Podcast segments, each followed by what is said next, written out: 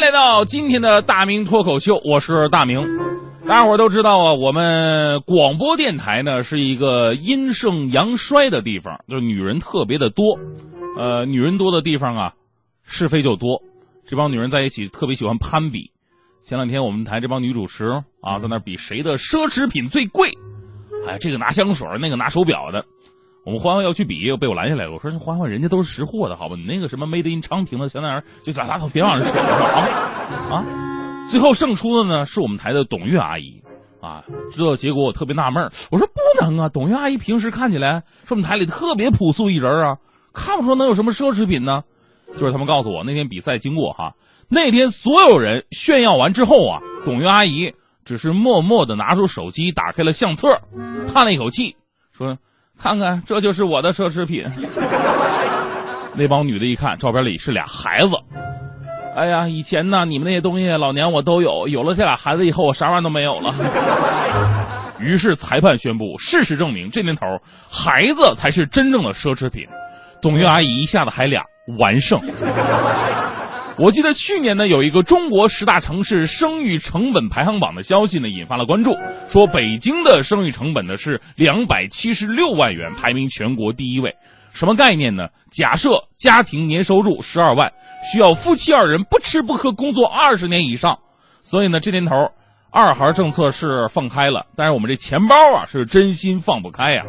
有人对这个数字也产生质疑，说276万用不了那么多。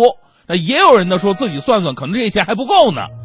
不过现在啊，有一点不可否认，那就是小孩子花的钱一丁点都不比大人少，而且可能还会多出不少来。我们大体上来算一下吧。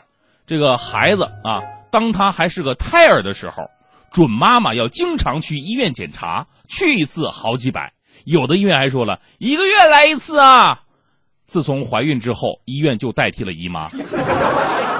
中间要查出你缺营养的时候，你还得去补啊！以前我们说补吧，你吃个鸡蛋喝个鸡汤得了。现在人太讲究了，食补、药补、保健品补、国内偏方补、国外代购补。孩子7、8个月还要去照什么彩超，现在说是流行什么3D 啊，什么4D。哎呀，没有这个时候我觉得都挺好，现在有了就必须得要做啊！一定得看看孩子长什么样啊！大夫拿东西在孕妇肚子上这么哗哗啦啦。这夫妻2人看着屏幕特别激动，老公，你看这孩子长得多像你啊！哎，我就纳闷儿，我说那么模糊的一团，你就能看出像谁来？你老公长就那么发育不全吗？孩子等他要出世的时候，需要准备的东西更多了。这个收音机前的很多朋友肯定比我有经验啊，而且咱们发现了，现在给小孩用的这些东西真的是越来越全，越来越贵。你随便逛一下，1000多，瞬间没了，各种各样的小玩意儿啊，都是小孩子专用的。我就想，这个纸巾呢、毛巾什么玩意儿，你专用也就算了，你个指甲刀有什么专用的意义吗？哪像我从小养成了节省的好习惯，我都是用牙啃啊。孩子呢，要从肚子里边出来了，你甭管顺产、剖腹、侧切。手术费、医药费、住院费，还有给大夫的红包，一个都不能少。孩子出来之后，更是加大花销，预防针、检查、奶粉、营养品、尿不湿、衣服、裤子、鞋，这些商品只要能跟孩子沾上边的，它必须比成人的要贵。美其名曰说啊，我们为了孩子的成长，其实都贡献给祖国的 GDP 了。什么所谓的加强 DNA 啊，补上各种酸啊，保证大脑发育啊。哎呀，我就特别幸运，你说我从小没用过这些东西，我居然还不是弱智。就这，我们还没说到最可怕的教育呢。现在学校的风气大家伙都知道啊，可能北京呢还好一点，北京毕竟教育资源雄厚嘛，不像其他地方城市啊，资源分配严重不均，导致贵族学校啊、择校费啊、走后门搭关系的事儿屡禁不止。一般人想进去没那么容易，所以我们都说啊，现在上幼儿园比上大学都贵。说有一家幼儿园师资力量雄厚嘛，哎，大家伙争着抢着进呢，人太多呀，不能都进来，怎么办呢？给孩子面试吧，啊，面试，第一个小孩进去了，老师拿出一张100块钱100元大钞，问这小孩，这是什么呀？小孩看看，100块钱。老师说这孩子不行，资质太一般，除了眼神好没什么特长啊。下一个，第二小孩又进来了，老师还是举那100块钱，这是什么呀？小孩看看，这是我一顿早饭的饭钱。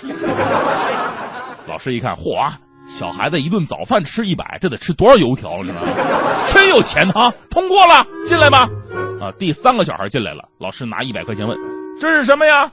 小孩一看急了，老师你拿着垃圾干什么呀？快扔了，我们家满地都是，没人要。这是垃圾嘛？老师当时快哭了，你也通过了啊，由我们院长1对1教课。最后一个小孩进来了，老师又拿出100块钱，这小孩不说话，老师晃了半天，小孩不理他。老师纳闷，哎，这孩子是不是自闭啊？哎，那小朋友你叫什么名字啊？小孩说，我叫王思聪。老师脸一红，老公你有什么吩咐？开玩笑啊，但孩子教育真的就是这样，一句再穷不能穷教育绑架了多少家长，为了不输在所谓的起跑线上，从幼儿园的时候就得给孩子们堆钱了。而小学、初中、高中号称是义务教育，其实花的钱更多，多少父母望子成龙，哪能甘心小孩只在学校学那点东西啊？放了学你看吧，还要参加各种什么班，数学班、英语班、美术班、钢琴班，除了不参加塔利班，是什么班都参加了。而最可怕的并不是花钱，我们说了，最可怕的是随着家长对孩子们不断的巨大投入，反过来那种渴求回报的心理，这会给孩子们多少压力。如今的孩子总是背负着太多的希望与梦想，憧憬与未来，多少家长为之迷失了方向，耗尽心思，花费巨额财产来供养这一个所谓的天之骄子。我不能说这是错误的，但是我们好好反省一下，我们是不是在这个过程当中有一些过激了呢？有一个现象就特别说明一些家长心态的问题。对于很多家长来说呢，你想想什么时候是你最开心最放松的时候呢？我相信一定是孩子们考上大学啊，这个时候不用自己天天管了啊，自己培养的任务呢基本完成一大半了。有的还想，哎呀，你说为孩子投入这么多了，孩子好不容易上大学了，我找机会我得收回来点是吧？所以很多家长啊，以孩子上大学为节点摆状元酒啊，摆状元酒，把亲朋好友甚至单位同事街坊四邻都请来啊，你说你去你能不拿红包意思意思吗？所以呢也滋生了一定的腐败和浪费。